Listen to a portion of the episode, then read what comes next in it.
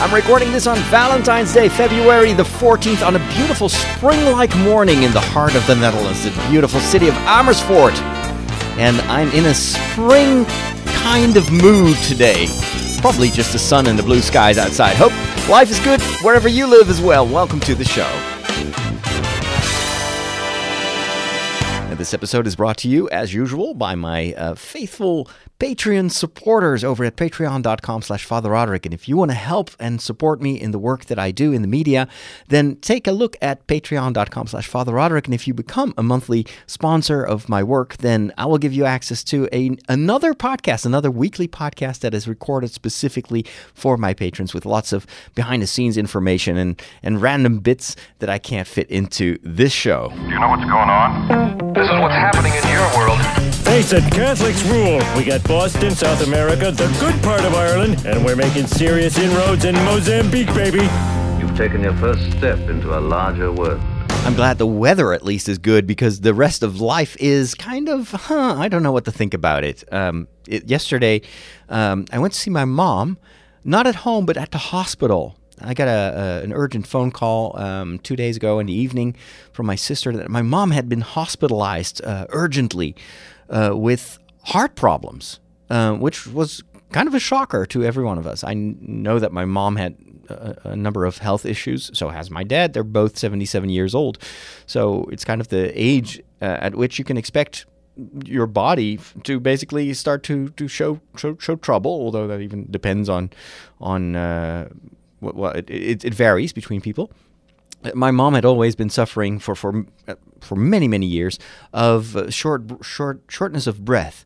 So she would easily get out of breath, um, had to rest a lot of times. Even when, when I was, I was visiting um, China with her, and that's like six years ago, um, whenever we would visit a place or or walk for uh, an extended uh, amount of time, she would get she would have have to rest. And so she always kind of blamed it on uh, her lungs. Kind of makes sense. You know, you feel out of breath and it's probably your lungs not functioning well. Um, and so uh, the doctor at one point thought it was C O P D. They checked her heart. Her heart seemed to be fine. Well, it turns out that back then that diagnosis was, uh, uh, was only partial. The heart is good. The heart is fine. What they didn't check was the arteries. And that's where the problem Uh, appears to be right now. So she's been uh, uh, rushed to the hospital on, on Wednesday evening. Was it Wednesday? No, it was, was Tuesday evening. Yeah, kind of. The days are a bit a, a blur right now. Uh, Tuesday evening, with severe chest pains, with tingling hands, with all the symptoms of uh, an impending heart attack. Uh, she was immediately, immediately examined, um, and they they discovered that actually there were like three main arteries that lead to the heart or connected to the heart. Two of them were almost entirely clogged. Um, that is, and that is probably something that has been the case for many, many years, perhaps as long as ten years. So for ten years, my mom has been feeling much worse than she actually should have been had it been discovered and had it been treated years ago. Well, anyway, I'm so glad that she's now at the hospital. Uh, this morning, while I'm recording this, they're debating. The doctors are looking at the results of the examination, and there are basically two options. Uh, the first one is to declog the arteries and put in a stent or something like that. That is a bu- minor procedure. I mean, it's still... I mean, everything that has to do with the heart is kind of scary, um, but but that is something that you can recover from uh, uh, relatively fast. The other option, if if the arteries, for whatever reason, um, uh, well, need other treatment or need to be replaced partially, and, you know, the older you get, the the, the sometimes the, the weaker the arteries are, then we're talking about a bypass operation, and in her case, a double bypass opera- operation. That, of course, is a whole different ballgame. So if you have a moment to spare, um, I mean, I, I visited her yesterday and she was in good spirits. She actually enjoyed being being spoiled a bit at the hospital. Everyone's taking care of her instead of she always taking care of other people. But then, of course, you know, it's, it's a whole different uh, situation when when there needs to be an operation and a bypass operation. That is going to... Um, well, change a lot of things in her life, in the life of my, my dad as well. And as kids, of course, we also will need to uh, jump in. So, well, I hope that you will pray for her and for for uh, uh, for the best. That's what, what I've been doing. And in the meantime, well, life still goes on, and we'll still have to do, we'll have to kind of make do and try to work around that. Um, unfortunately, I'm not the only one. My sister is also there uh, today, or right, right now as we speak. And uh, so there were some friends also that, that will help us out.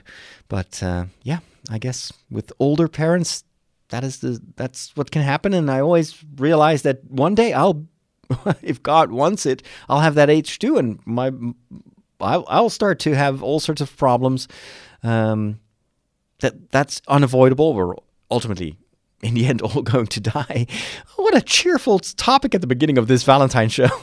but, but it's, I mean, our lives are finite, and there's also a, a blessing in that. I mean, th- th- that also gives our life a certain purpose, a, a certain goal, or the end goal of this life is not here on earth. It's with God in heaven. But in the meantime, of course, we we still, we no, no one of us likes suffering, likes to be ill. Um, so it's a reminder when when I hear about these heart problems, I'm thinking, ah, it's another uh, reason for me to to stay um, focused on my health. And doesn't mean that when I'm running and when I'm trying to stay in shape and keep my weight under control, that that is going to solve all my problems and that no, nothing can happen. But it it it's definitely a better precaution than doing nothing at all. So it's a good reminder, stress, lifestyle, uh, moving enough, it's super important, especially if you have parents and, and, and family members that also have heart problems. Then, you know, maybe an ex- extra incentive for me to, to take care of that. All right, in other news, um, we had our first debut of our our T V live stream. This was a new experiment that we uh, did. All that happened in this week. It's been crazy. On Tuesday, uh, for the first time, at least in, in the history of my television show, which is about almost almost ten years old now. We're approaching the ten-year mark this year. Um, we followed up the television show on on live T V with uh, live Facebook streaming. We built an entire studio here next door. It's in, in the, the uh, Studio two here, uh, which I definitely should show you one day. Uh, it looks really, really cool. It's been lit. And so we there's, there's a bunch of new equipment, and we had to figure out how to do that uh, and to uh, see if we can bring an, uh, kind of an older audience, because my sh- T V show is, is aired in the afternoon. So it's mostly older people, the people that are younger are are at work. Uh, but anyway, to, if if we could manage to bring them over to Facebook. And of course, with the support of, of television, that was pretty cool. When I record my podcast, I'm always streaming live, but then I I just start the live stream, and whoever is on Facebook at that moment in time, in that you know, the, the kind of a compatible time zone, will hop online and may may or may not participate in the chat room. But we're usually talking about, what is it, twenty people or something like that. For here we had immediately fifty people, and, and it was a lot of interaction. A lot of people were asking questions and uh, participating. So um, a very cool experiment. The, it was tricky. It took a lot of time to set up the, the equipment. We kind of bought the, the cameras and all the stuff, um, not knowing exactly if it would fit our needs.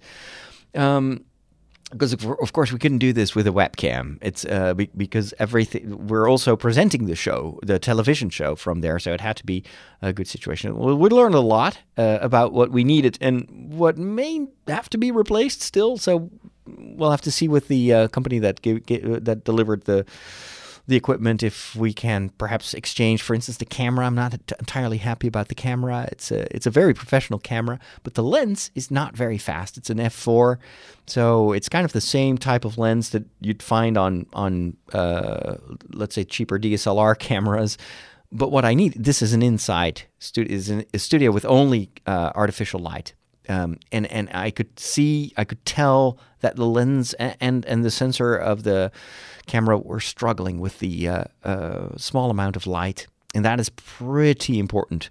So we'll have to go and see if we can replace the camera or replace the lens. I don't know. There, there's a small budget, so uh, we can't do everything. But uh, but that's definitely something. Another thing that I noticed is if I want to interact, normally when I'm doing my podcast, I'm just looking at the at the Logitech webcam here in front of me, and I make it up as I go.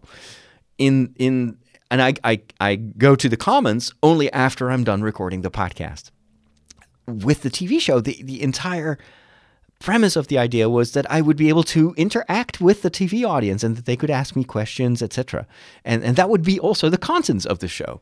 So in that situation, we need to figure out something uh, that enabled us to show those comments live on the screen. Um, and I totally forgot that, well, you need to have a screen in front of you. So we ultimately ended up using a, a, a MacBook app or a Macintosh app or an Apple app. It's called a Duet, and, and it enables you to uh, hook up your, your iPad or whatever uh, tablet. It has to be an Apple Apple tablet to your um, uh, Macintosh computer. So in this case, we were using temporarily uh, an old uh, MacBook MacBook Air. I think that's what, what it was, the small eleven inch. They're not making that one anymore. I think I, I bought it back then when I had to write uh, my book Geek Priest. So I just basically needed something with a tiny screen that I could take anywhere, very light. Well, we used that, added the, the iPad, and I was reading the comments. We mirrored the screen, the eleven inch screen on the iPad, and then Inga was there as well. Um, Uh, making sure that only the, the good comments were coming up on the screen, because of course it's an open chat room, so people can do nasty stuff. You don't want that uh, uh, being displayed. So that was another discovery, that I couldn't do this by myself like I'm doing now with the podcast. I'm just here by myself. Um, but for for this stream, it's, for this live experiment, we needed an extra person, which immediately increases the cost of a production like that. So there are a ton of things that we're discovering while doing it, and it proves my theory that if you really want to do this well, you have to just begin. You have to start doing it, fail, learn from your failure. As Yoda would say, failure, one of the most important masters it is, or teachers it is. That's in The Last Jedi. It's actually one of the best phrases, I think, in The Last Jedi. That failure is something that Luke Skywalker has to discover. That failure is a good teacher, is a very important teacher. Um, and that failing doesn't mean you have to walk away from things, but you have to just try again and try better. It's also something that we've learned uh, filming the, the the new talk show that we're doing for our Dutch Catholic channel, Katholiek Vandaag, in case you're uh, Dutch, then you should definitely check it out. It's a weekly uh, talk show that we record on location. And in three weeks' time, we've been lifting that to the level of something that looks almost like a television show. So I'm extremely proud of that first show. We did that with a webcam, like an old five-year-old Logitech webcam, and it looked terrible and it sounded horrible. Um, in three weeks' time, the, the quality is already so much better, and it is because we've been messing around and failing and then like evaluating.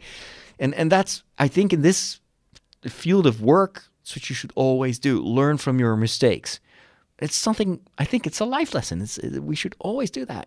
Think about what went wrong and not react to that with with a sense of of, of uh, depression or uh, depressed and, and I, I'm not good for anything. No, failure in in, th in this field is always helping you, as long as you take the time to learn from your mistakes. And that's what we've been doing. So, um, and of course, another thing that we discovered was how incredibly valuable our experiences with live streaming, and and we would not have been able to pull this off without having done this for multiple years. And even the, the interaction with the public. How do you react to people's questions? How can you turn um, online comments into content? The the, the um, let's say the ease that I have just talking to a camera, it's definitely not something that you can just do from one day to another. It's something that I've learned over the years while podcasting, and most of my podcasts, as you know, I, I have a general outline, but I don't write out my podcasts. It's I'm just talking. But I could do that now with the live stream uh, for T V, because I've been doing this for ten years. The, one of the first times I'm doing it in Dutch, that was kind of like I had to tell myself all the time, like, don't speak English, don't speak English. You're in a live broadcasting situation, but don't do your usual thing. Keep it Dutch. So anyway, it's going to be interesting to see where this will take us in the near future. But I am happy that, that it worked out well. For me, the, the, the biggest challenge not right now in the weeks to come is to make it more efficient, because every time we have to prepare, like for the T V live stream, that took us an entire day to set up. Even the rehearsals took hours and hours. That is time that actually I don't have, nor has my team. So I'll have to improve that. All right, let's talk movies and T V shows. How do you not like movies? They're predictable. Like, the guy gets the girl, and that kid sees dead people, and Darth Vader is Luke's father. Not liking movies is like not liking puppies. They're fine. I just get bored and never make it to the end. You know, you need a movie education. You need a movication. I'm going to give it to you. Now, of course, the thing to do on a Valentine's Day show like this one, again, recorded on February the fourteenth, the day of love. Um, I should have prepared some romantic movies or whatever, but I haven't watched any romantic movies lately. And so I'm just going to talk about stuff that I did watch, one of which is actually a very nice family movie that I, I'd heard about, but it finally uh, showed up on, on our European Netflix, and it's Paddington. It's a story about a little bear and his adventures in the city of London. And I have to tell you, I was not familiar with Paddington or with that those books and those stories. It's just my youth was filled with, with fairy tales, with all sorts of uh, uh, children's books. But Paddington, it's not, I don't think we had it in the library. We definitely did not have those books at home. So for me, the, the whole Paddington thing was um, unknown. Uh, so I kind of skipped the movie when it was at, at the movie theaters. There, I think there was even like a sequel or uh, some sort of sequel where where, where the bear is uh, meeting one of the kids in the first movie that has grown up, something like that. Um, but I I, I kind of missed missed that entire story. No, actually, that may have been another bear. You have Paddington and you've got the other bear with the with the donkey and everything. Uh, whatever. That's another thing that I'll have to discover. But anyway, Paddington was a most charming movie. It reminded me a little bit about the, uh, of the first Stuart Little movie. Had that same color, the same vibe, the same chemistry between the real-life actors and then, of course, the C G I uh, animal character. And and it, it, in many ways, I almost I'm thinking almost like like the, the the the Stuart Little movie is a bit of a riff on the original Paddington story. So it's about this bear grows up in the in the uh, Peruvian uh, jungle or something like that. Is the, the, the parents are I think he's brought up by his uncle and aunt. They're visited by an explorer, and uh, that's the the hat that he wears is actually the hat that that a long time ago. Uh, belonged to the explorer. And then for some reason, um, he's got to go on a, or he's leaving home and uh, the, or the home in the jungle is destroyed and he l- leaves for London. But he's brought up very, very well behaved. He's a, a role model, I think, for, for, for children in terms of, of being polite and being kind. Um, but then of course the city of London is not. Uh, as it as it appeared in, in the children's books that th- that little Paddington used to uh, be read from, and so he he's got to find a, n- a new home, a new family, and then of course there's a a, a bad a, a bad lady in this case, uh, played by again by Nicole Kidman. This seems to be like the second week that I'm talking about an evil role for for Nicole Kidman. Uh, well. No, nah, in Aquaman she wasn't evil, but she was kind of miscast. And I feel the same was true here. She is not the most ideal person for this role. But anyway, she she plays a, like a Cruella de Vil type of, of uh, uh, evil lady that wants to uh, stuff little Paddington and add uh, the bear to her collection. And that is kind of the... the main drive in the movie because Paddington himself is so kind and the well the, there are some some some tensions with the family that uh, adopts him, but none of that really makes for a for a good dramatic story, and so the addition of uh, a lady that's out there to kill him is adding, I think, the necessary drama in, but not overdoing it. This is definitely a, a children's movie, a movie geared towards uh, towards kids. But well, my main uh, The, the the main thing that I liked about this was finally we get we get a children's movie that dares to offer role models for good behavior and for being kind and being polite, and you're so sympathetic to the way Paddington, and and and that contrast with the kind of um, rough attitude of so many people in London that he meets, and the. Um, The, the fact that nobody really seems to care anymore. And then you've got this kind Paddington that shows you that there is a different way to behave in this world. And I'm thinking that's an important lesson for kids to learn. We need more of these movies. Uh, maybe may sound a little bit old-fashioned, but, well, what's wrong with old-fashioned if it's good? So So highly recommend it if you haven't checked it out. I was already mentioning it in my intro. I've rewatched The Last Jedi. And it hadn't been a while. Last Jedi is also on Netflix in uh, in the Netherlands. Maybe one of the last times that we see Star Wars and Marvel movies on uh, our uh, Netflix uh, account, because, of course, all that is moving over to Disney once they're launching their streaming platform. But I rewatched The Last Jedi. Uh, one of the reasons was that I, I have a new T V, which is a four K T V. Uh, they don't sell non four K uh, T Vs anymore. And I wanted to check out what it looks like on a on a very high-resolution screen. I don't know if Netflix is streaming that movie in four K, but it definitely looked like it. It was stunning, absolutely stunning visually. Since multiple months had passed since I watched The Last Jedi for the last time, um, I think it, it helped me to reappreciate the movie on a number of, of uh, levels, and also to see the flaws more clearly. Um, and let me briefly, I'm not going to do a total rehash of, of The Last Jedi, but in terms of storytelling, I think this movie is very well constructed. There is a good pace. There are very good transitions between the, the, the, the all the subplots. This is classic Star Wars in the sense that all these people that, that came together in the first movie are now going on their separate adventures, very much like we we saw in Empire Strikes Back. There are more, more stories even in this movie than there are in Empire Strikes Back. But in the end, everything comes together again. And and the way they jump from one story, like the training of Rey, to the adventures of Finn, to um, what's happening uh, with Poe Dameron and, and Leia on the Star Cruiser, et cetera.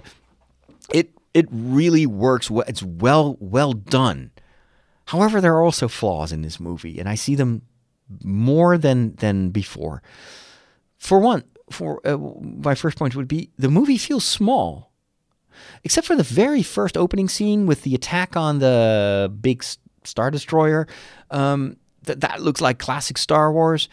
But then the movie very quickly becomes small in scale. Like you see, there's a lot of Rey and Luke on on on the planet of whatever it was called. Um, then we have the the kind of small location of the spaceship with the being pursued, or like the the rebel spaceship being pursued by the big Star Destroyers. Um, There's just not much going on. There's no, it doesn't move from planet to planet to planet. It's all happening in the same space. And then you've got this relatively small story of Finn uh, trying to, first of all, uh, make sure that, that Rey will be able to find a tracker again and bring that tracker to a safe location, and ultimately ends up in them trying to find the master coder who can um, uh, break the Empire's ability to follow the rebels through hyperspace. Um Uh, but that too is, it feels a bit like, yeah, you, you could have told the same story, but in a better way. Um, it, it, I don't know. It's it's um so it it's small. Uh, it's also small in terms of it's fo- really focusing on the character development and on uh, on developing the ori- the individual storylines of the characters instead of adding mythology to it. There's there's not much that we discover in this movie. Well, we discover, of course, what happened to Luke, but it, it almost feels like, like what the prequels did. It explains a situation that you already are familiar with. Luke is on this remote island, and then this movie fills in why. That is the opposite of what what Star Wars originally did, and that is like, oh, we bring you to another planet. Oh my gosh, look at that ice planet and the Hoth and the the attack. It's, it's some it's stuff that we had never seen before. Whereas in this movie, it's it's basically a rehash of stuff that we are already familiar with, even a type of storytelling that we've seen in the prequels. And I want to see m- new things. The only kind of new element in The Last Jedi is that the Force is no longer uh, limited to people of the of the Skywalker bloodline. That seems to be the, the, the big narrative element that they introduce here to set up other stuff. Snoke, again, it's like, eh, you don't learn much about him. He's just being the kind of like replacement for the Emperor, but there's nothing really new that we discover here. So in that scope, in that aspect, it was also, in that respect, I should say, the movie feels small. We we don't, there's a lot happening in a movie. Feels like like they crammed like Empire Strikes Back and and, the, and a Return of the Jedi into one storyline, but it doesn't go beyond. And, and I think that is probably something of the lackluster feeling that some of the fans had. It's like, mm, I don't know. We we need to go. Star Wars should be more daring. Um, I personally had a gripe with uh, uh, Luke Skywalker's younger look. So we see old Luke Skywalker. I think that was fine. He felt very kind of uh, discombobulated, a bit. Uh, how'd you say that? Uh, uh, well, he's on an abandoned island, remote island. He doesn't really take good care of himself. Um, he's a bit like a wild man. He's been out there too long.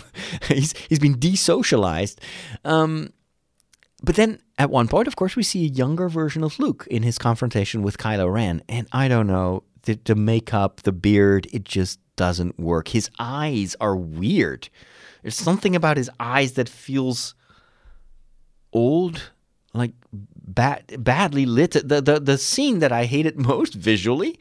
Um, is is this this moment that Luke Skywalker, and it comes back three times, Luke Skywalker goes to face Kylo Ren, uh, one of his young students, and things go haywire. And that entire scene looks so bad. And it, and it doesn't work. And, and, and, and then at the end, of course, you get this confrontation between Kylo Ren and this younger Luke Skywalker, longer, whatever, younger projection of Luke Skywalker. And even there, the the the look of Luke is just not... It doesn't feel right. It's like this is this, this feels like makeup. This feels like uh, uh, I don't know. It doesn't work. Um, and then the other thing that that I I don't well could feel that they could have done a better job is this entire Empire chasing the or Empire the New Order chasing the rebels or the the what's it called whatever the rebels spaceship that looked like a Star Trek plot line. It's like, yeah, we, we they, they are staying ahead of us, so our cannons can't reach them, but we will kind of make sure that they run out of gas. And then that's what we're coming back to all the time. And it's like, okay, this huge Star Destroyer really can't keep up, can't, isn't faster than the, the Rebel ship? That doesn't make sense.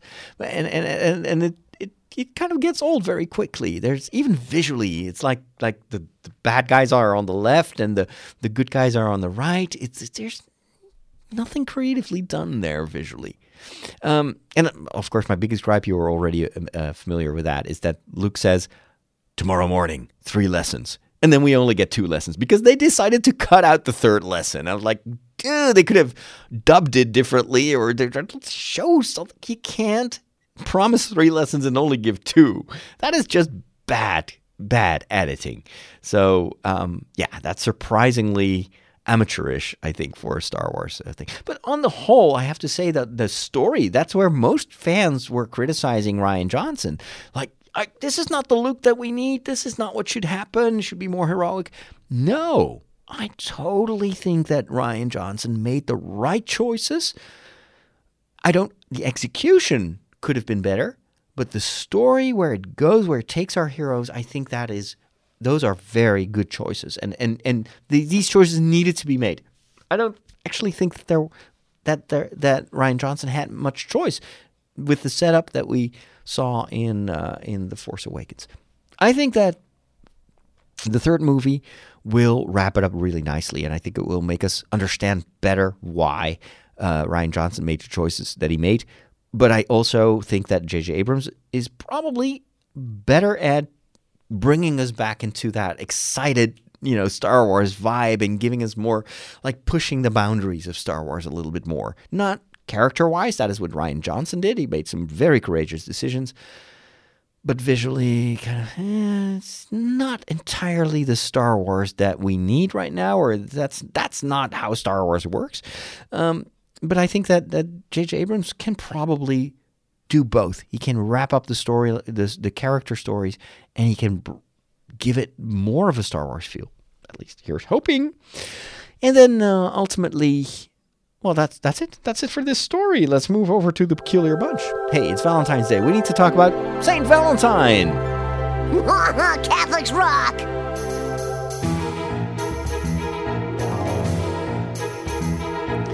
Here at The Peculiar Bunch, we're always happy to tell you everything you always wanted to know or didn't care about from about Catholics, but you still need to hear. Catholics can be a peculiar bunch. No meat on Friday. No meat? What do they eat? Light bulbs? So Saint Valentine's or Valentine's Day is the most secularized feast of a saint that I can come up with. And yet there's so much depth in it. Man, you guys got more crazy rules than Blockbuster Video. The online stores, the flower sellers, the chocolate factories have turned Valentine's Day in perhaps one of the most superficial feast days that we know. Um, it's using the most precious gift that we can give each other, love, into a gift-giving occasion where basically it's all about flowers and chocolate and, and tacky uh, uh, cards that you send each other. Whereas the original uh, origin of the original origin, the origin of, of Valentine's Day is actually very beautiful. The story of Saint Valentine, because this is a Catholic feast, let's not give that up too quickly, um, is, is a riveting story about a martyr uh, who gave his life for uh, what he believed in. And uh, a, a couple of years ago, I went on a on a discovery journey trying to find this Saint Valentine. Where, who was he? Where did he live? And where did he die? And um, for that journey, which I recently uh, re-edited into a new episode uh, for my T V show, I started here at the altar of my church, of my local parish church.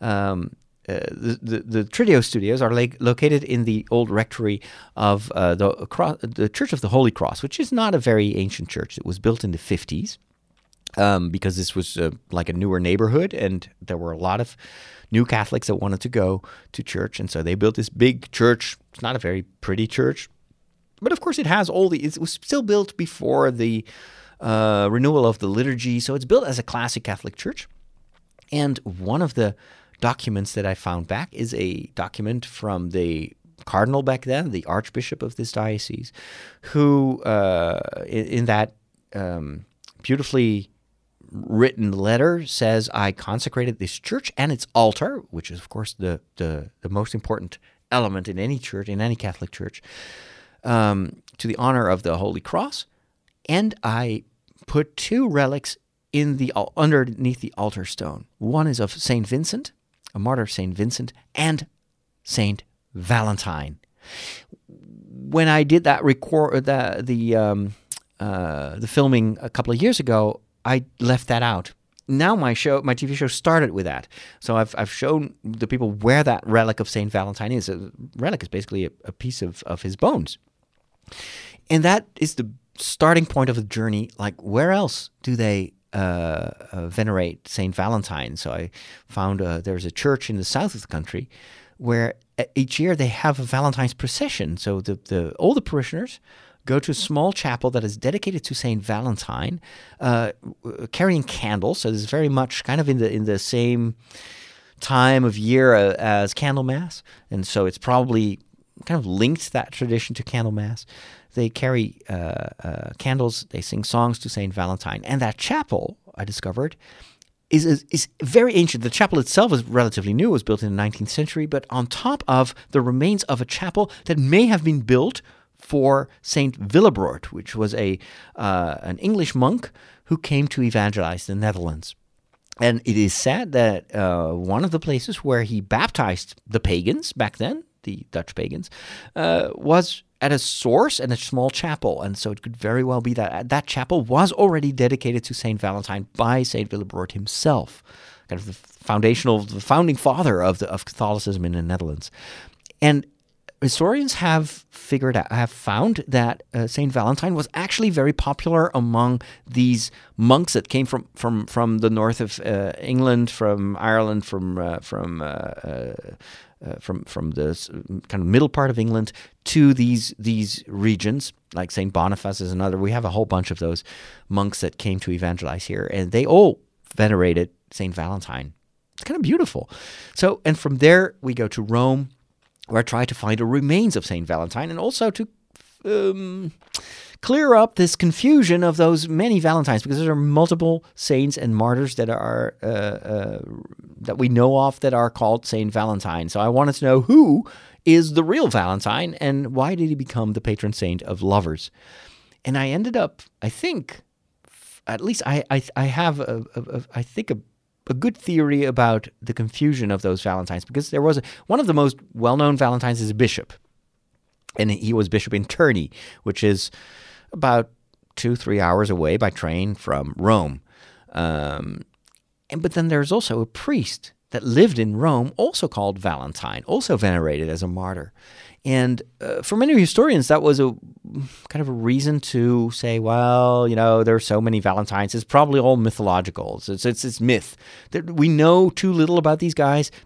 Sure, Valentine was, wasn't named Valentinus in, in, in Latin. That was common at the time. And martyrdom was also something that happened a lot. But they probably kind of mixed up all these Valentines and created like a fictional Valentine. That's that's an argument that I heard a lot. May actually have contributed to the fact that Valentine is no longer on the current day uh, uh, liturgical calendar. So his feast day, even though it is today on February the fourteenth, is no longer uh, uh, mentioned as a feast day that is celebrated in the um, international church anymore. Um Which is a pity, because I believe that actually the priest, the priest that lived in Rome called Valentine and is venerated there as a martyr, is the same person as the bishop who later on died in Terni. And uh, I spoke with a few people for, for the documentary in Rome that I think made it very plausible that that is the case. Valentine, before he went to Terni, before he became bishop in Terni, was already very popular as a priest. He was a very well-known priest, a very charismatic priest in Rome. Um, and so it makes sense that when, because he was so so good, so popular, after all, he, he was moved to Terni to become a bishop. It's just a logical career for someone who's so charismatic. The confusion came from the fact that there was actually a catacomb in Rome which was said to have his remains. There's actually the skull of the the, uh, the skeleton of, of Saint Valentine that's venerated in in uh, in Rome as well. And so people are like, well, we also have uh, um, remains in, in Terni. What I think happened is that after he died in Terni, the skull and perhaps some other relics were moved back to Rome because they were still venerating him. He was still very popular over there. They hadn't forgotten about him. And that's how you basically have remains both in Rome and in Terni. So in, when I went to Terni, that's where I heard the story that, um, again, he was a very popular uh, uh, bishop, but also very courageous. Back then, the emperor had uh, uh, ordered that his soldiers could not marry. Instead, they should dedicate basically twenty-five years of their lives to their army career. And uh, the r rationale behind it, of course, was that if, if uh, soldiers have uh, kids at home and, and a wife, well, they're not going to have their focus on the war that needs to be fought. So that was a logical rule, but also very cruel, because he was recruiting, the emperor was recruiting young men. And, and these young men all kind of wanted to start a family, and they had fallen in love and everything. And so... Um, Valentine, Bishop Valentine, was like, that is not right. And in secret, he was preparing those uh, uh, lovers um, and, and wed them in secret. And then they would go, you know, in the, into the army and still leaving the family behind. But that was ultimately what led to his arrest and to the murder on him, uh, because Valentine uh, stood for what he believed in, and that is that love and family Uh, are more important than war and and a military career, and that that emperor was uh, was not you know was not following God's will when it comes to what God wants for young people and and, and the importance of family and kids. And so uh, that's ultimately why they beheaded him. And the day of his beheading is basically the the feast day that we celebrate today. And so the the uh, Franciscan monk who is now uh, the head of the sanctuary in Terni told us that It's it's it's quite interesting that you would think that such a famous saint, that there would be a huge sanctuary there, but it's actually a small church. It's nothing special. And during the year when we were visiting, there were almost no people. And it's only kind of around Valentine's Day that they have a, the Feast of the Village. They have a procession, and then they've got a lot of people that come pray. And throughout the year, he said it's mostly Japanese people. It's probably in a lot of tour guides for Japanese pilgrims, and they come and pray uh, and leave intentions behind. But on the whole, it's like, wow, I thought this would be a bigger deal. Um, so, but anyway, it was a fascinating journey for me. And, and then, of course, you know, it's not just because he was uh, helping these these soldiers to, uh, to start a family uh, against the will of the emperor. But ultimately, he's also a martyr. So he gave his life for what he believed in. And Jesus says the greatest form of, of love is to give your life for your friends and for the people you love. And so that's That's ultimately, I think, the the biggest love that that uh, he shows us and that he reminds us of. It's not just facilitating newlyweds uh, or or uh, people that have fallen in love, but it's also realizing that love can actually lead to you giving your life and sacrificing your life. In that respect, every martyr does what Christ has done and follows Christ literally until martyrdom. And that is, that is, I think, a, a dimension of love that you will never see in our commercial version of Valentine's Day. It's all about chocolates and flowers, and it's a very, very superficial form of love. And I mean, it's I have nothing against it. Love needs to be expressed, and if you are in love with someone who loves chocolate, then that is a nice thing to do. But always remind yourself, as a Catholic Saint Valentine's celebrant, that um, it's about much more than that. And on this day, we should, I think, pray for Valentine's intercession, that he will help us to uh, love each other with every consequence, even if it's sacrificing yourself, even if it is ultimately giving your life for that love and out of love. Um, and that is a hard, that's much harder than buying chocolates or flowers. That's all I'm going to say. Let's talk books. When did you become an expert in thermonuclear astrophysics? Last night. Packet. The extraction theory papers. Am I the only one who did the reading? Oh, reading. I love reading. I wish I had more time to read, but oftentimes with this this, this working schedule lately, I am so tired when I get back home. I even fall asleep just watching T V, let alone reading. But anyway, I still have, yesterday, read a little bit more of The Silmarillion. And what a great book that is. And I'm, I've explained, I think, before that I'm not reading the book. I'm listening to the audiobook version of it on Audible. And the narration is amazing. This is a hard book to read. Lots of names, lots of facts, lots of stuff that we're not familiar with because it's not part of the movies that we've been able to see. It's not the stories that we read as kids. Um, there's a lot of kind of backstory, back mythology, but the reading is so good that it works. And and it had been a while since I last listened to The Silmarillion, so I'd forgotten about a few of these, you know, Melkor and the Valar and whatnot, so I had to kind of rewind a little bit. But once I got into it again, I was like, this is genius what, what Tolkien has done. And what I loved most, I'm like a little bit more ahead in The Silmarillion now, is you get the first crossovers with the Lotro story, the Lord of the Rings story, and with the Lord of the Rings game that I'm playing. Um, Because, of course, there are, there are all these elves and dwarves and, and humans are are migrating and traveling. And there used to be part of Middle Earth that is now underneath the sea. Well, I'm saying now, but in the time frame of The Lord of the Rings and The Hobbits, it's, it's submerged. And uh, but there is also a part of, of the, let's say, Middle Earth of the Silmarillion time frame that is still there. And it's the the kind of the most western part of Middle Earth. And so the first time I hear about these mountains and about Beleriand, et cetera, I was like, oh, okay, now we're getting closer to the stories that I know. And now I have more backstory. I understand better certain themes. And what I really love discovering is how much um, Tolkien was able to create this backstory explaining the behavior of, of dwarves versus elves and and and and gives so much more depth to the story that we already know. So this is kind of, The Silmarillion is the ultimate prequel in a way. It's genius what he does, and he does it with so much more literary knowledge and know-how compared to, for instance, what, what George Lucas did. I, I mean, I, I appreciate what George Lucas tried with the, with the prequels, but this is definitely...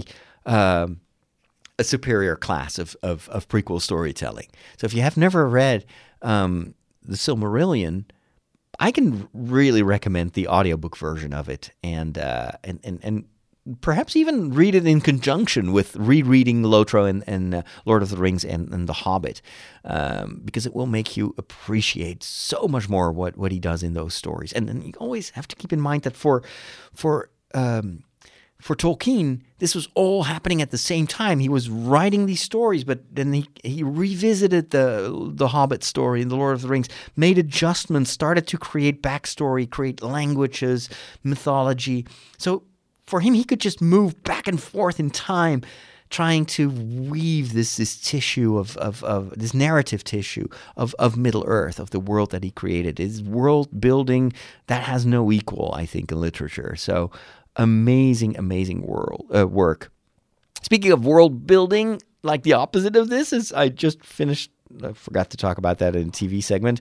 I watched the the the, the third uh, movie in the Divergent series, like this um, uh, young adult novel series that was very popular, and then they turned it into Divergent and Insurgents or insur- insurrect. No, not Insurrection. That's Star Trek.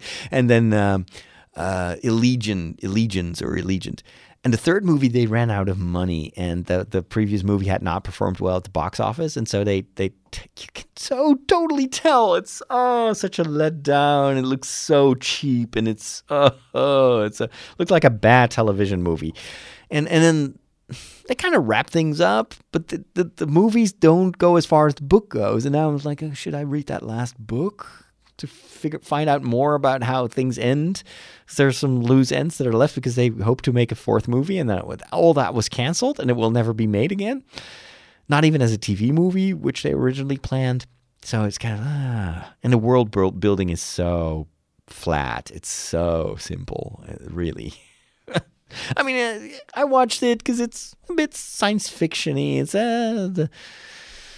The near future in the world is uh, nah, it's it's like a like a superficial ripoff of the Hunger Games, and the Hunger Games are kind of already quite superficial. I, I mean, I enjoy the Hunger Games. Let's not.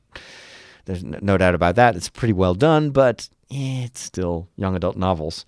Um, I think these books will will soon be forgotten in one generation from now. It's not it's not Tolkien. It's not even Rowling and and the Harry Potter saga. But yeah. Entertaining. We are on the cutting edge of technology. Wow. Well, what does that mean? Let's plug it in. It's going to say, hey, I see you plugged in a new device, and it's going to load in the appropriate drivers. You'll notice that this scanner built... Whoa. Well, all your technology stuff, it just ends in disaster. But there is one more thing. I have not one more thing. I have two more things to talk about here in this tech segment before we wrap up the show. One is uh, uh, I told you, a, a told you so topic. Uh, I've been saying time and again that Apple has a long-term strategy when it comes to augmented reality. And the phones, the iPhones, are part of that. You've noticed that the iPhones are not really revolutionary technology anymore. It's just an extra camera, slightly bigger screen, a slightly smaller notch. It's reiteration after reiteration, and, and they are paying the price for that because there are a lot of manufacturers that are much more innovative than than um, uh, Apple is at this moment. Uh, when it comes to the kind of the, the gadget side, I mean, I'm following uh, like this Chinese uh, cell phone builder, Xiaomi. Um, Hard to get, expensive in the in, in the United States because of all the trade wars that are going on right now. But but here in Europe, they're a bit easier to get, um, and they do really amazing stuff with their phones. Th- those phones are technically superior to what Apple is doing currently, and definitely more innovative. They just presented like a prototype of a, a folding phone, like a, with a folding uh, uh, screen, and I think it's one of the best versions that I've seen. And and so Xiaomi is, in terms of innovation, stealing the show from Apple. And and that's, I think, why Apple is losing so uh, bigly in in China right now. But one thing that Apple is doing is on the inside. It's, it's not the extra camera or the like revolutionary screen, but it is what they're doing with the software and with the chip development. You know that Apple is developing its own processors. And those processor processors are insanely powerful. They're way more powerful than anything that's available in the Android world.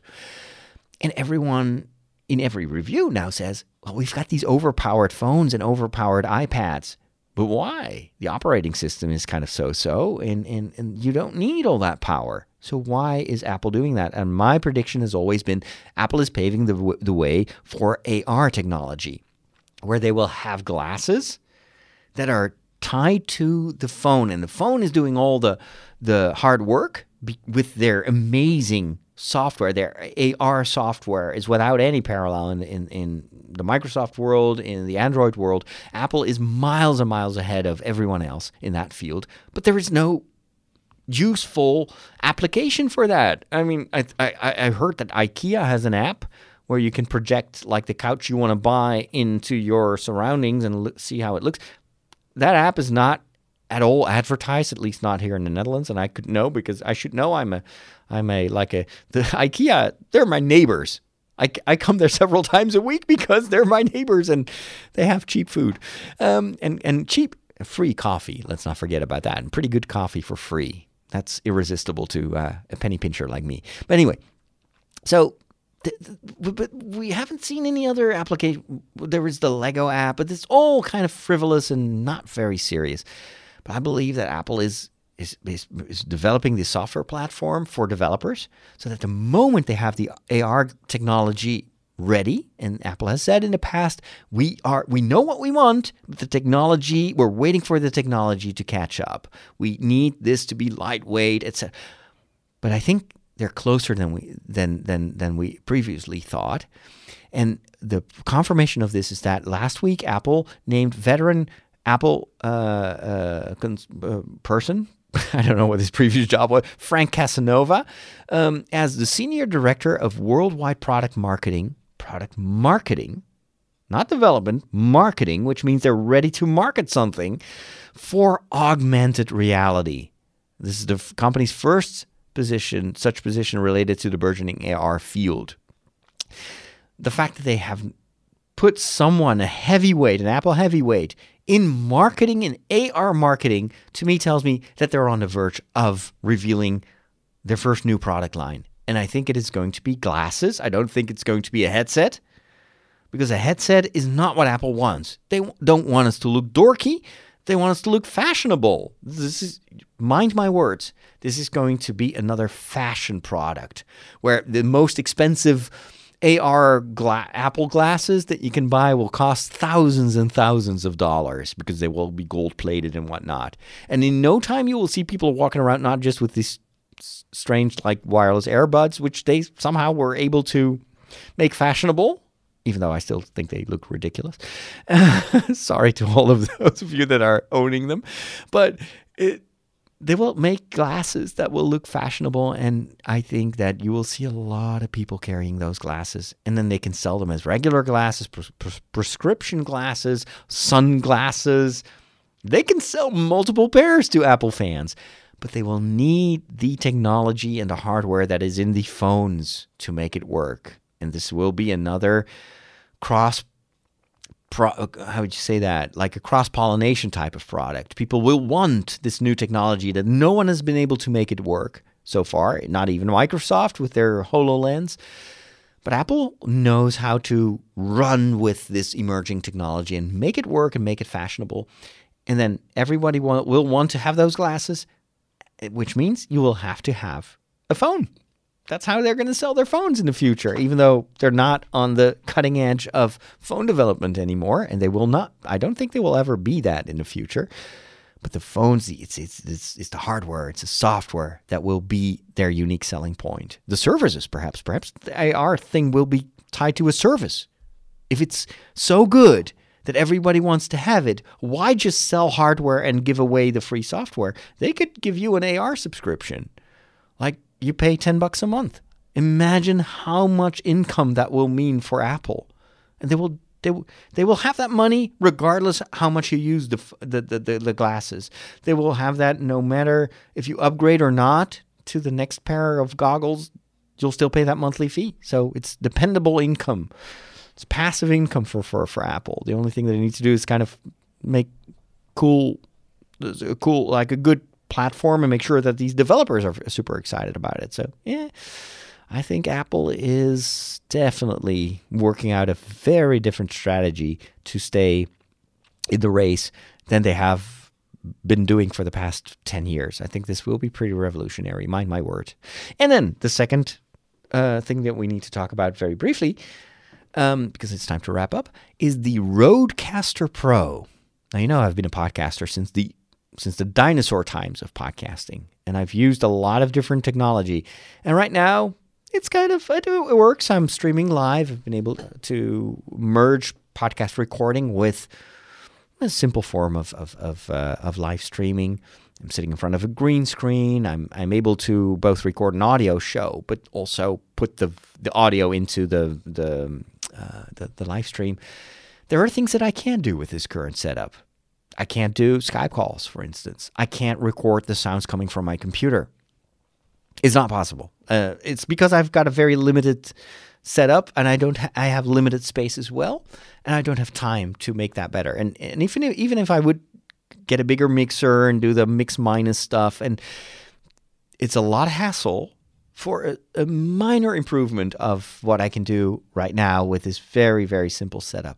I'm using my phone right now for the jingles. It is super super simple.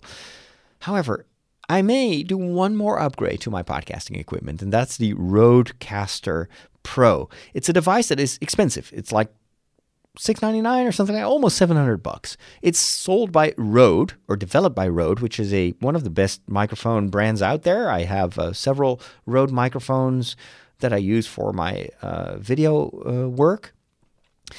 Um, but they have been talking a lot to the podcaster community and developed this. It looks like a mixer.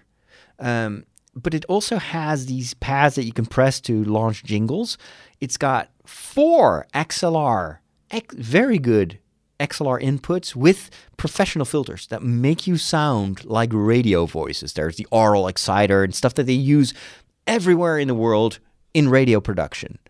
Um, the fact that this podcast sounds the way it does is because I've got a very expensive microphone. It's the, um, what was it called? The Heil.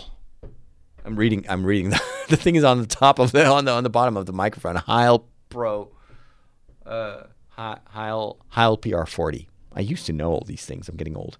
The Heil P R forty, and that is a professional grade microphone. It has already uh, because of the coils inside a bit of a compression. That's why my voice sounds like a bit more like a radio voice.